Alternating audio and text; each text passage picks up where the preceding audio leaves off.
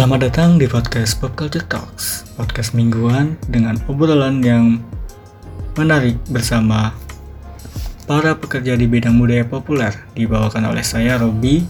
Kita akan mengobrol-ngobrol dengan orang-orang yang passionate di bidangnya, talk show dengan topik yang menarik, dan pembicaraan yang intim. Bicara kisah-kisah mereka, serta kisah-kisah di baliknya. So, duduk, pasang headset, dan dengarkan. Yep. Welcome to podcast Popculture Talks. Oke. Okay. Siap. Nah, gua Robby di sini. Dan saya Jafar. Belum, Pak. Oh, belum. Belum kayak anchor juga. Oke. Okay. Belum, belum. Ya, orang ini agak gila sih, teman-teman. Jadi, gua ketemu orang ini di di lo.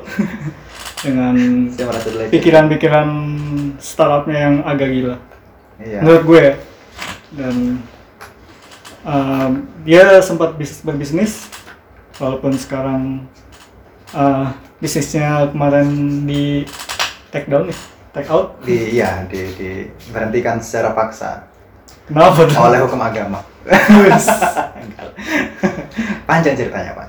Ya. Hmm. Hmm. Awal mula pengen masuk ke dunia bisnis itu emang gimana tuh? Dari oke, okay. Dari apa? Dari langsung ke situ ya kita? Nggak memperkenalkan saya dulu. Langsung lah. Okay. K- kita nggak kenal kayak gitu di sini. Oke, okay, itu. By the way, nama saya belum dikenalkan, saya Jafar, jadi saya mengenalkan diri. Kita ya. Berbicara, kita ngobrol dengan Pak, Pak Jafar. Iya, saya biasa dipanggil D J sama teman-teman saya. Hmm. Oke. Okay. Tadi apa pertanyaannya? Bagaimana? Bisa kenapa masuk? tertarik sama bisnis? Kenapa tertarik sama bisnis? Sebenarnya nggak tertarik. Sebenarnya nggak tertarik. Hanya aja. Dan umur berapa? Hah? Dan umur berapa tertarik sama bisnis? Nah, uniknya, uniknya tuh nggak nggak lama. Maksudnya uh, baru beberapa tahun yang lalu. Mm-hmm. Jadi sebenarnya aku suka nyoba banyak hal gitu kan. Mulai yeah. dari musik, aku coba hampir semua alat musik kecuali triangle mungkin. Uh, kemudian olahraga, ada futsal dan segala macem. Um, tapi nggak bisnis aku coba dulu karena hmm. ayahku pebisnis dan aku punya hubungan yang nggak terlalu bagus lah waktu itu dengan ayah. Hmm. Jadi aku nggak ingin seperti dia gitu. Yeah, yeah.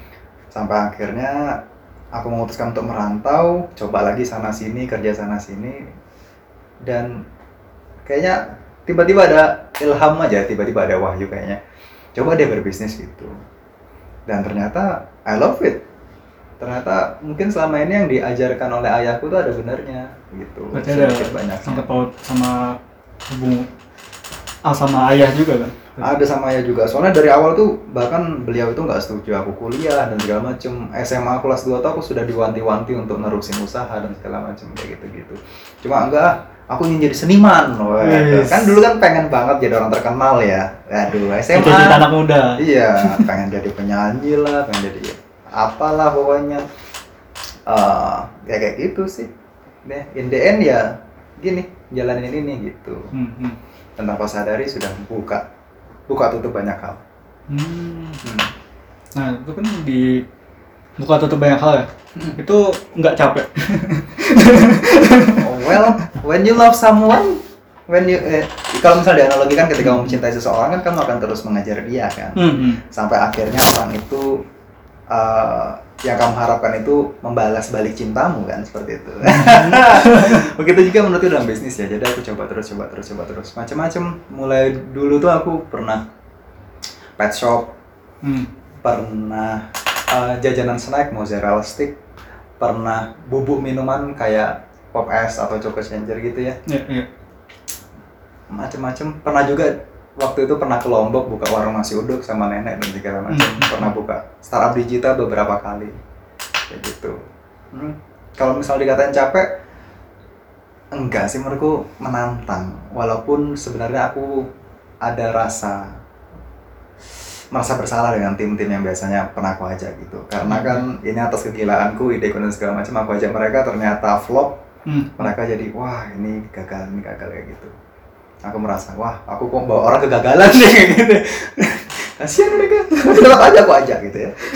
Dan mereka mau, anehnya itu. Anehnya itu. Itulah. Hmm. Dan di situ kan tadi ada cerita tentang ayah ya. Hmm. Dan uh, ayah juga uh, uh, di bisnis juga kan. Nah, yeah. Ketika mutusin di dunia bisnis hmm. dan pada awalnya sebenarnya mau jadi seniman, itu kata ayah gimana? Ada penyesalan dari kata-kata ayah? Wah, uh, tadi katanya kemarin nggak mau jadi bisnismen, sekarang jadi bisnis. Ada kata-kata gitu nggak sih dari ayah? Oh nggak, nggak ada, nggak ada. Uh, ketika saya menyadari apa yang terbaik, insya Allah apa yang terbaik untuk saya ini, uh, apa namanya, ayah juga sudah berubah. Maksudnya kita Sporting sudah. Hmm, jadi ketika saya mer- di titik ini, ayah juga di titik yang itu itu. Jadi sudah nggak nggak kayak dulu lagi. Jadi nggak ada nggak ada nggak ada pembahasan yang kayak gitu gitu sih. Hmm. Alhamdulillahnya bagusnya. Hmm. Berarti ya, sekarang udah nggak udah nggak Nggak, udah nggak ada hubungan yang buruk berarti ya, dengan ayah atau? Insya Allah, insya Allah nggak, insya Allah nggak. Berarti mendukung banget dari sana. Mendukung dari banget, sekarang. mendukung banget. Justru aku ya dulu bukan anak yang baik dan sekarang aku uh, percaya kalau misalnya doa orang tua itu powerful sekali gitu. Jadi kayak setiap kali ada kesempatan minta doa restu, minta doa restu kayak gitu. Hmm. Ya, itulah. Saya lah kekuatan doa Pak. Oh, the power of doa. Terus proyek terbaru sekarang kan. Um, hmm. Ini buka tutup, buka tutup. Sekarang hmm. buka apa lagi? Wah, ini yang lagi hot. uh, ya, sekarang uh, kebetulan nggak lama, bulan berbulan-bulan yang lalu saya menikah dengan istri saya yang luar biasa. Hmm. Uh, dan istri saya kan seorang ilustrator ya. Hmm. Jadi kepikiran kalau misalnya gimana kalau manfaatin itu gitu, bukan manfaatin istri saya, manfaatin itu. Jadi saya ada, katakanlah saya punya teorinya, konsepnya untuk manage sesuatu dan dia punya skill setnya, ya udah. Jadi sekarang itu kita lagi buka studio ilustrasi, uh, membuat brand-brand I P kayak, dan gitu kita menjual-jual merchandise, merchandise K-pop, merchandise ya yang lucu-lucu dan segala macam kayak gitulah. Hmm, itu sih sekarang lagi kita fokusin. Namanya Arkana Studio. Cek hmm. I G kayak Arkana ya. Hey, itu fokusnya kemana? Fokusnya Fokusnya ke pembuatan I P tadi. Uh, jadi kita menciptakan satu I P itu menjadi perwakilan dari lini-lini bisnis. Misalnya ada satu karakter kita yang baru mau rilis ini, diriliskan lagi, itu namanya On. Yeah. Itu kucing. Dia mewakili market uh, remaja, anak-anak muda yang lagi suka Korea, hmm. yang kayak gitu-gitu, yang suka hal-hal lucu, cewek kayak gitu-gitu. Jadi di On itu Uh, jual-jual merchandise, stationery, hmm. atau mungkin nanti kedepannya ada kepikiran buat snack juga ya untuk marketnya kayak gitu. Mungkin kita akan buat I P lagi atau kerjasama dengan I P lain kayak gitu. Jadi fokusnya adalah pengembangan I P sih, intellectual property branding kayak gitu-gitu. Hmm. Hmm. Uh, berarti kan udah banyak pengalaman bisnis ya, ibaratnya biar jatuh bangun jatuh bangun. Iya, banyak jatuhnya tapi ya pengalaman jatuh yang banyak Pak. Uh. Ya, ya pengalaman jatuh yang banyak. Itu ada ada motivator atau biasanya kan orang ketika jatuh pasti ada motiva, motivator atau motivasi yang hmm. uh, ngebangun gitu ya, entah dia baca, entah dia punya motivator idola atau motivasi hmm. uh, yang ngegugah gitu. Itu ada nggak sih ketika jatuh gitu?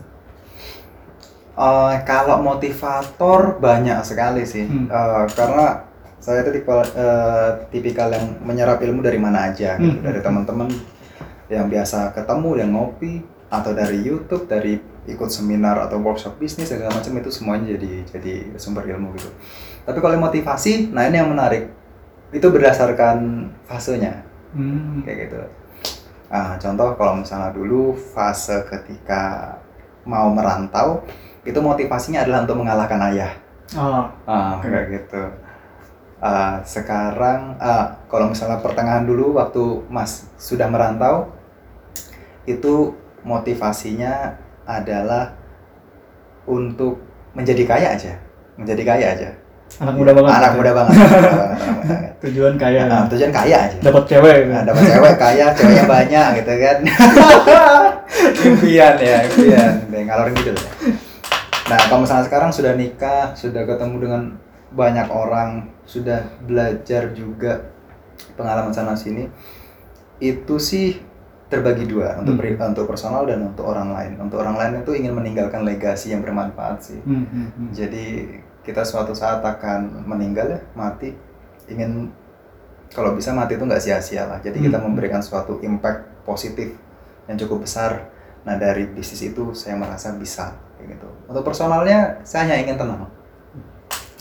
Hmm. Kenapa? Kenapa ingin tenang? Biasanya yeah. kan kalau bisnis sebenarnya pas masuk bisnis kan nggak tenang.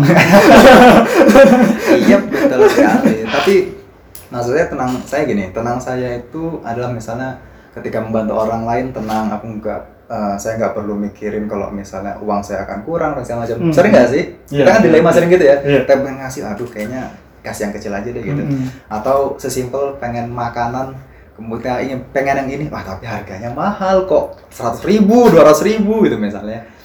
Atau ketika ngapain aja, pengen main dan segala macam, pengen tenang gitu aja gitu. Tenang finansial gitu. Nah, disitu. Nah dalam kasus saya berarti tenang saya butuh uang. Iya. Kayak gitu aja sih sebenarnya. Tapi intinya menurut saya sih semua orang tuh pengen tenang, hanya aja tenang mereka kondisinya seperti apa, nggak tahu kayak gitu. Tenangku sih gitu. Tenang. Ketika aku pengen butuh, ingin sesuatu. Katakanlah ingin membantu orang atau membantu diriku sendiri, bantu keluarga, aku nggak perlu mikir, dah, dah, gitu, dah, kayak gitu-gitu aja. Hmm. Nah, kan ketika vlog, ketika vlog kan berarti jadi nggak tenang. Iya. Dan tapi kan uh, uniknya Kak D J itu kayak berusaha bangkit lagi kan untuk hmm. membangun bisnis lagi, hmm. uh, yang beda lagi malah dari futsal. Misalnya yang gue tahu kan dari futsalin terus uh, ke. Waduh, nyebut nama ya. Gak apa-apa. Oke. Hal lokal. Itu kan agak beda. Uh, kalau lokal saya komple- uh, employee Pak, kalau halo lokal Pak. Ah, mm-hmm. employee. Terus uh, kemudian motor, terus mm-hmm. kemudian bisnis grafis, mm-hmm. uh, studio grafis. Mm-hmm. Itu ada kajian tertentu nggak sih ketika vlog, terus dia terus uh, kan biasanya kalau harus napak ke ke langkah selanjutnya, berarti kan orang yang punya perhitungan mm-hmm. pasti dia bikin kajian dulu. Ah. Itu ada kajian seperti itu nggak sih? Ketika memulai. Oke. Okay. Lagi. Ini saya disclaimer dulu ya. Apa yang saya sampaikan ini belum tentu applicable untuk semua orang. Karena menurut saya bisnis itu sendiri mewakili beberapa aspek kehidupan sih. Jadi kayak it, it's not work for everyone gitu. Bahkan sampai saat ini saya percaya nggak semua orang itu cocok untuk berbisnis. Hmm. Memang ada memang ada orang yang ya udah jadi jadi karyawan, bukan merendahkan karyawan, tapi memang it's the best for them gitu. Hmm. Uh, kenapa? Kalau misalnya saya dalam berbisnis mulai satu ranah ke ranah yang lain itu uniknya yang saya riset itu bukan marketnya, hmm. tapi yang uniknya saya riset itu adalah potensi diri saya. Apakah saya punya skill set atau punya kemampuan main di situ. Apakah saya mau? Apakah saya bahagia ngelakuinnya? Apakah saya rela tidur lebih sedikit dibandingkan orang lain dan bangun lebih lama dari orang lain di bidang itu, kayak gitu. Karena menurut saya apapun bisnisnya, kalau misalnya personnya itu nggak mumpuni, nggak bagus, ya bakal kacau juga gitu. Mm-hmm. Bahkan person yang bagus juga bakal kacau gitu. Jadi in the end ya mempersiapkan diri dengan skill set yang tepat sih, itu yang saya lakuin gitu. Soalnya mungkin ini keuntungan dari sudah ngelakuin banyak bidang ya. Mm-hmm. Jadi kayak nemuin pola aja gitu. Kayak kalau misalnya kamu tahu garisnya ya udah tinggal lakuin gitu, tinggal lakuin. Sisanya ya urusan Tuhan. Gitu. Mm. Nah, tapi di sini nih bisa jadi itu yang membuat saya banyak jatuhnya. bisa jadi, bisa jadi. Memang ada ada baiknya juga melakukan riset yang tepat. Riset yang tepat teman-teman ya, riset yang tepat, pasar yang tepat gitu. Karena dan setelah saya habis riset diri saya, saya juga ngelakuin riset riset pasar. Yang gitu. Tapi kayaknya ada perubahan pola ketika bangun Arkana, uh, yang kulihat ketika uh, bangun bisnis yang lain di cerita-cerita Kak D J kan kayak nggak uh, jalan aja gitu. Uh, nanti ba- apa uh, ngajak orang, hmm. baru ngajak orang. Hmm. Uh, di Arkana yang aku lihat ketika mungkin itu agak lama gapnya ketika ke- ketika mengajak teman-temannya, hmm. uh, mungkin itu riset dulu ya, uh, berarti sebelum ngajak teman-teman dekat K D J di Arkana. Oh, uh, Iya. Soalnya kayak ada perubahan pola gitu di situ. Perubahan pola perilaku berbisnis di situ. Ketika ngajak teman ya. Hmm. Uh, ketika ngajak teman itu aku mikirnya sih gini. Ini kalau misalnya teman didengar sama teman yang saya ajak gimana? Padahal di depannya. Padahal di depannya. Asalkan Anda tahu. Kalau menurutku sih aku lagi nih. Aku lihat Arkana ini bolongnya di mana, apa potensinya, ke depannya itu tujuan apa yang bisa dicapai. Kemudian aku mulai ngelihat sekitarku, eh ngelihat diriku sendiri, aku kurangnya apa dan bisanya apa. Kemudian lihat sekitarku, siapa orang-orang yang tepat untuk mengisi kekosongan itu, siapa orang-orang yang tepat untuk bisa membesarkan bisnis ini lebih jauh lagi, hmm. gitu. Siapa orang-orang yang punya kemampuan untuk uh, manage uh, mikro makronya bisnis ini kayak gitu. Kemudian ya aku approach mereka, ya gitu sih. Uh, kalau misalnya dulu memang aku rasa aku lebih ngelakuin sendiri karena aku lebih mentingin untuk manage semuanya dulu perfectly baru habis aku uh, aku datangin orang gitu. Tapi kalau misalnya sekarang mungkin aku ganti cara berpikirku akhir-akhir ini.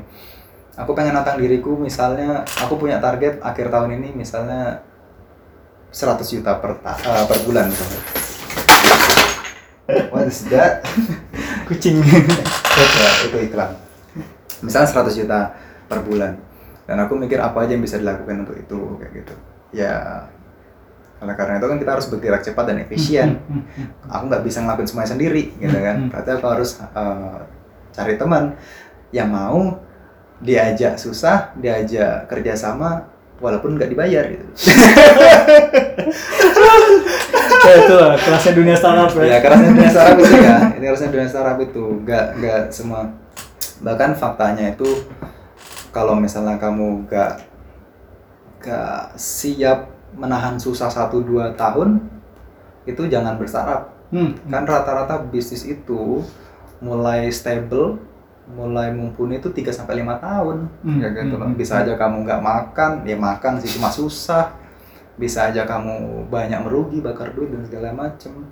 Karena ya seperti itu sekarang. Kayak Gojek yang sekarang ya? Tapi eh, dia kaya sih. Go- Gojek kaya sih. Itu ya Nadiem Makarim loh, orang kaya. Dana terbarunya Facebook. Iya. Iya. Hmm, berarti itu yang mendak. Ya teman-teman dulu tuh uh, K D J tuh kayak bilang startup tuh sebenarnya apa ya?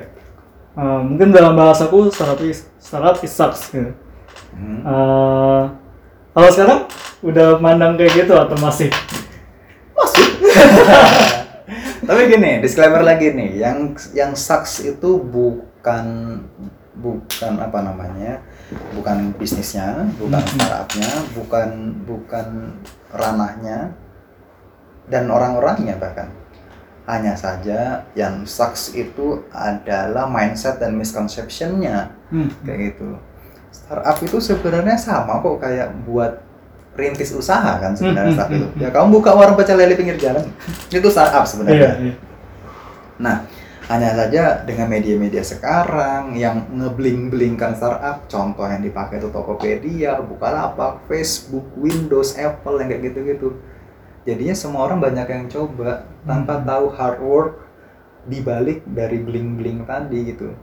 Nah, sehingga terjadilah miskonsepsi kalau misalnya sarap itu wah, sarap itu kaya, ya, ya, sarap itu enak kayak gitu-gitu. Padahal mereka nggak tahu gitu. Elon Musk sampai tidur di garasi berapa puluh jam hmm. di, dia seminggu kerjanya, tidurnya berapa gitu. Sarapannya aja cuma sereal kalau nggak salah.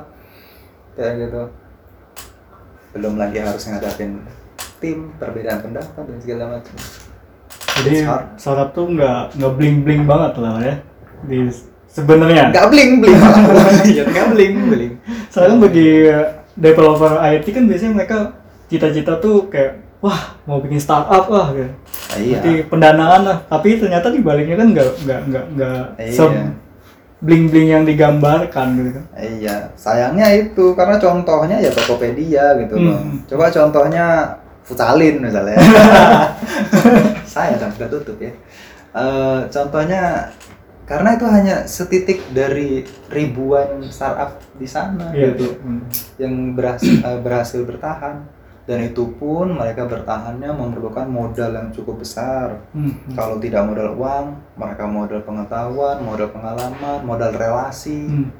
kayak gitu-gitu. Yang yang lulusan S satu T I ya kemungkinan besar nggak punya dong, kayak gitu loh. Ada sih yang berhasil, habis dari kuliah langsung jadi, ada. Cuma menurutku naif kita kalau misalnya hanya ngelihat yang mm-hmm. win-nya.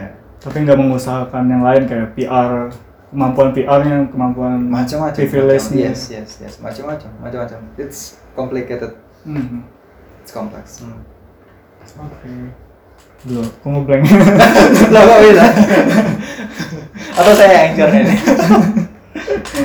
Ya gitu sih. Uh, Tuh, aku ngeblank sumpah. Gak apa, cut aja nanti. Atau jangan bilang, jangan bilang di-treating aja. Stres saya kalau di-treating lagi. Um, mm-hmm. uh, di startup itu kan kayak ada pendanaan gitu kan ya? Yes. Uh, nah itu, hmm. dulu kan kalau nggak salah di... Ya, uh, tadi jadi kayak ketika ada... Kalau nggak salah ada... Mm-hmm. Yang aku ingat, mm-hmm. ada pendapat uh, ketika...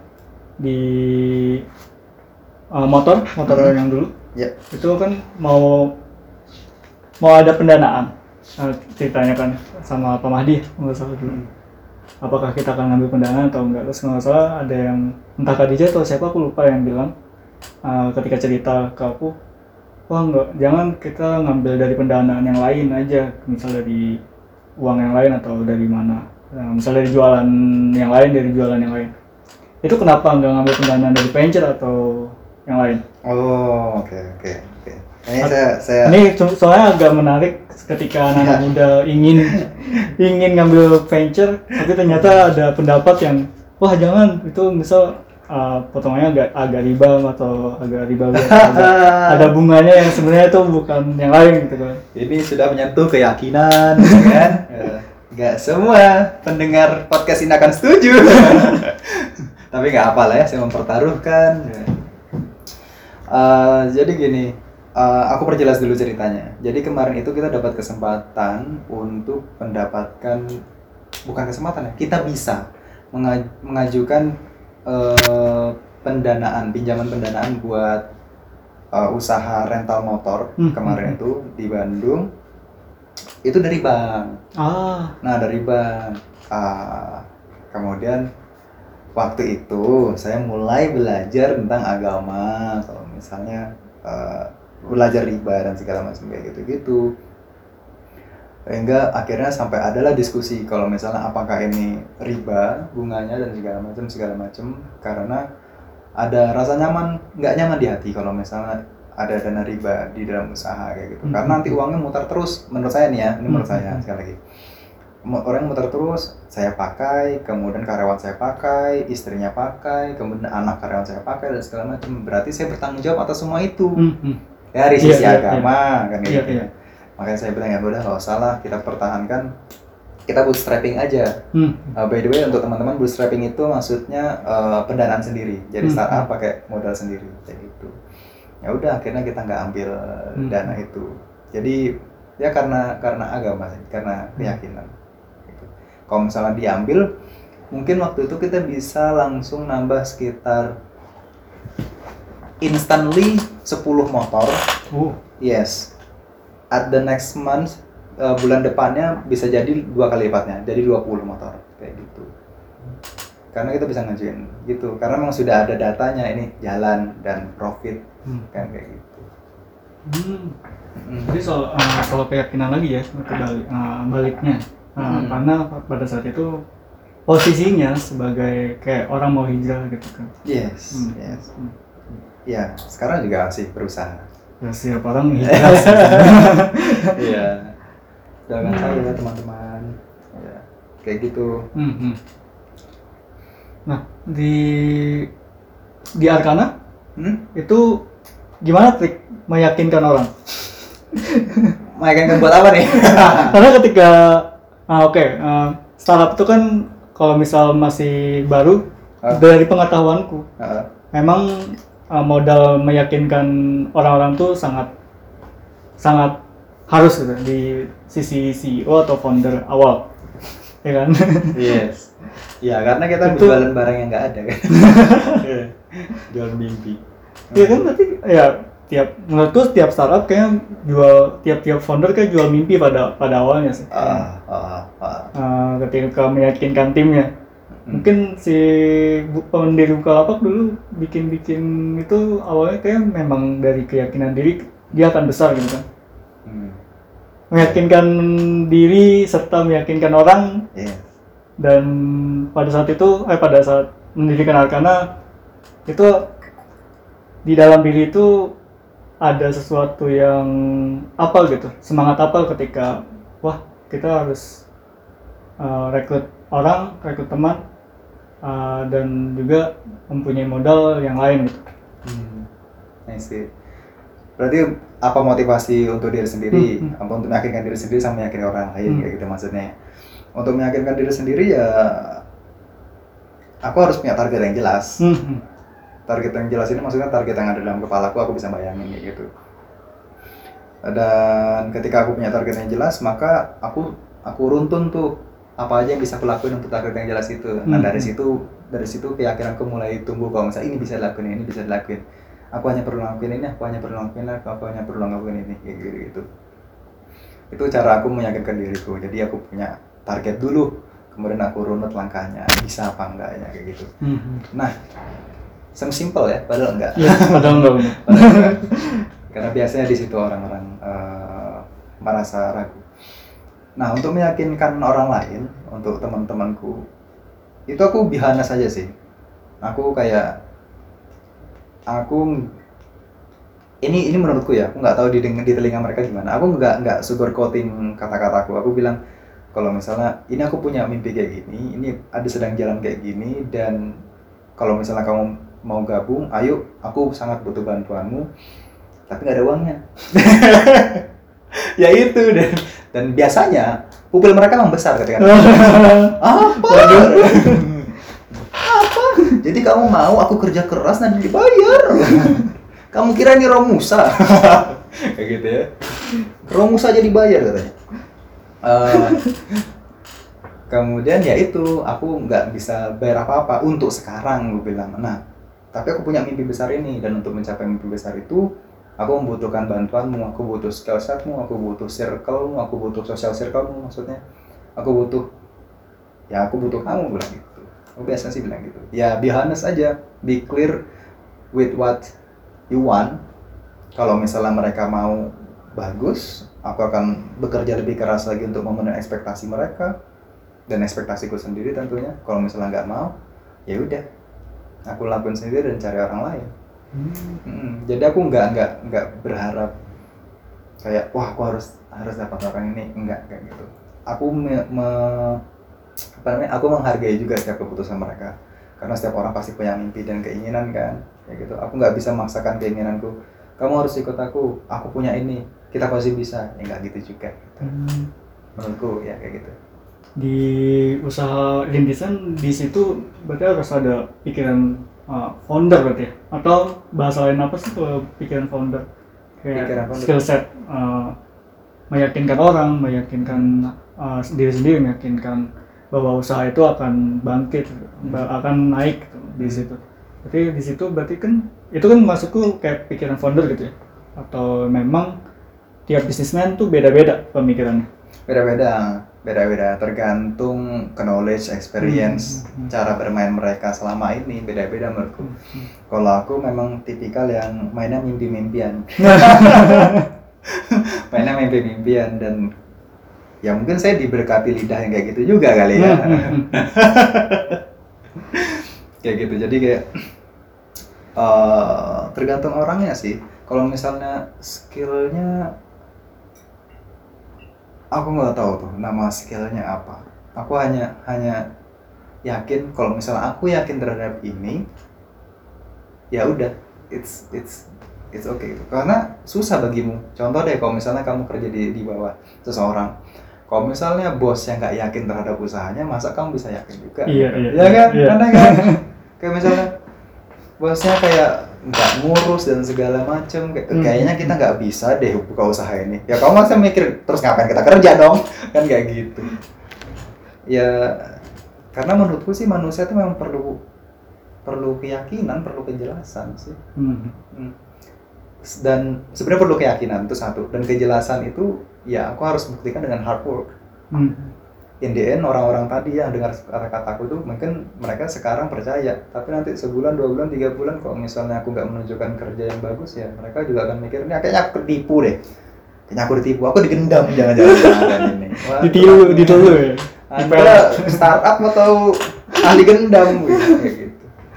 Ya, in the end bagaimana suka nggak suka, hasil yang jadi penentunya. Hmm. Hasil yang membuat kamu dipercaya, hasil yang membuat kamu dilihat. Tanpa hasil, ya nggak ada. Bahkan orang tua pun nggak percaya. Bener kan? Oh ya. Iya. Kan bisa kayak gitu. Kamu nih kerja apa sih? Kok di kamar aja kan? Sering kita dapat kayak gitu-gitu kan? Oh, ngapain sih kamu? Kalau di kosan denger, pernah denger sih. Itu, ngapain sih kamu? Ini ngapain di kamar terus? Ya? Gitu. Apalagi yang sekarang ada kerjanya YouTube, vlogger, TikTok aja jadi pekerjaan hmm. sekarang, Instagram. Pernah kepikiran jadi motivator? Pernah kepikiran. Pernah kepikiran. Banyak yang nyarankan. Dengan lidah yeah, yeah. seperti itu, dengan keyakin, dengan bisa meyakinkan. Lidah gendam ya. Lidah gendam. Saya nyebutnya lidah gendam sekarang. Kan bisa banget jadi motivator yang dibayar, terus bikin buku motivator. Sangat sangat ingin, sangat sangat ingin, karena beberapa orang juga sudah sudah sering meyakinkan, istri juga sudah dorong-dorong. Oh, iya. mm-hmm. uh, istri juga sudah dorong-dorong. Iya, kamu harus bicara depan orang. Ya tadi seperti yang gue bilang, tapi aku kurang satu poin nih. Hardworkku belum kelihatan. Hmm. Hasil dari hardworknya belum kelihatan. Ketika aku ada itu, maka aku punya credibility gitu. Karena aku sendiri nggak ingin membawa mereka ke suatu pemikiran yang belum tentu benar. Ngawang-ngawang, ngawang-ngawang kayak gitu. Mungkin ada yang percaya, ada yang enggak. Aku bisa aja bilang ya terserah kamu percaya apa enggak. Dan yang penting aku dapat duit kan, bisa gitu ya, ah, bisa gitu ya. Tapi ya aku merasa aku bertanggung jawab terhadap orang yang dengarkan aku kayak gitu. Jadi seenggaknya diarahkan ada dulu hasilnya, hmm. sehingga nanti ada maka sudah siap. Iya, iya. Hmm. Udah bisa gitu sih. Hmm. Ya terakhir mau adlibs? Eh, adlibs. Perkenalan Arkana atau oh, okay. mau apa yang mau dikerjain? Asli yang ditanya. Saya kira saya hanya jadi konten. Enggak. Di sini okay. bebas beradlibs. Oke. Okay, ya teman-teman, saya sekarang sedang merintis suatu usaha namanya Arkana Studio. Jadi Arkana Studio itu basicnya adalah uh, illustration studio. Uh, kita membuat I P I P, uh, intellectual intellectual property, karakter-karakter lucu yang nanti kita akan uh, jadikan dari bisnis, yang buat merchandise, stationery, atau mungkin jadi ya brand ambassador terhadap sesuatu, bisa kerjasama dengan brand lain dan segala macam. Uh, Arkana Arkana sendiri juga ingin inginnya inginnya nanti bisa konsultasi brand dan segala macam. Kita juga akan share terus konten-konten kita di Instagram, TikTok, YouTube. Uh, sekarang fokus kita tentang membuat kita well known dulu. Jadi pastikan kalian, jangan pastikan, please, please kalian follow dan support Arkana di sosial medianya, di Instagramnya, TikToknya. Gampang, hey dot arkana. Kalian bisa. Uh, kita bisa bisa bincang-bincang di sana dan ya ngobrol-ngobrol lah. Gitu ya. Siap. Ya sama uh, udah dulu dari perbincangan kita hari ini di Popculture Talks. Jangan lupa dengarkan. Cepet ya. Saya ras, oh, saya kira podcast itu sejam dua jam gitu. Waduh, nggak bisa saya kayaknya. Gitu ya. Nggak apa-apa. Nanti Arkana juga akan buat podcast. Dan mungkin anchornya bersuara sama. Waduh, kita tidak tahu, kita tidak tahu ya. Kayaknya saya anchornya bersuara sama. Hmm. Kita tidak tahu. Gitu lah teman-teman. Selamat tinggal. Wassalamualaikum warahmatullahi wabarakatuh.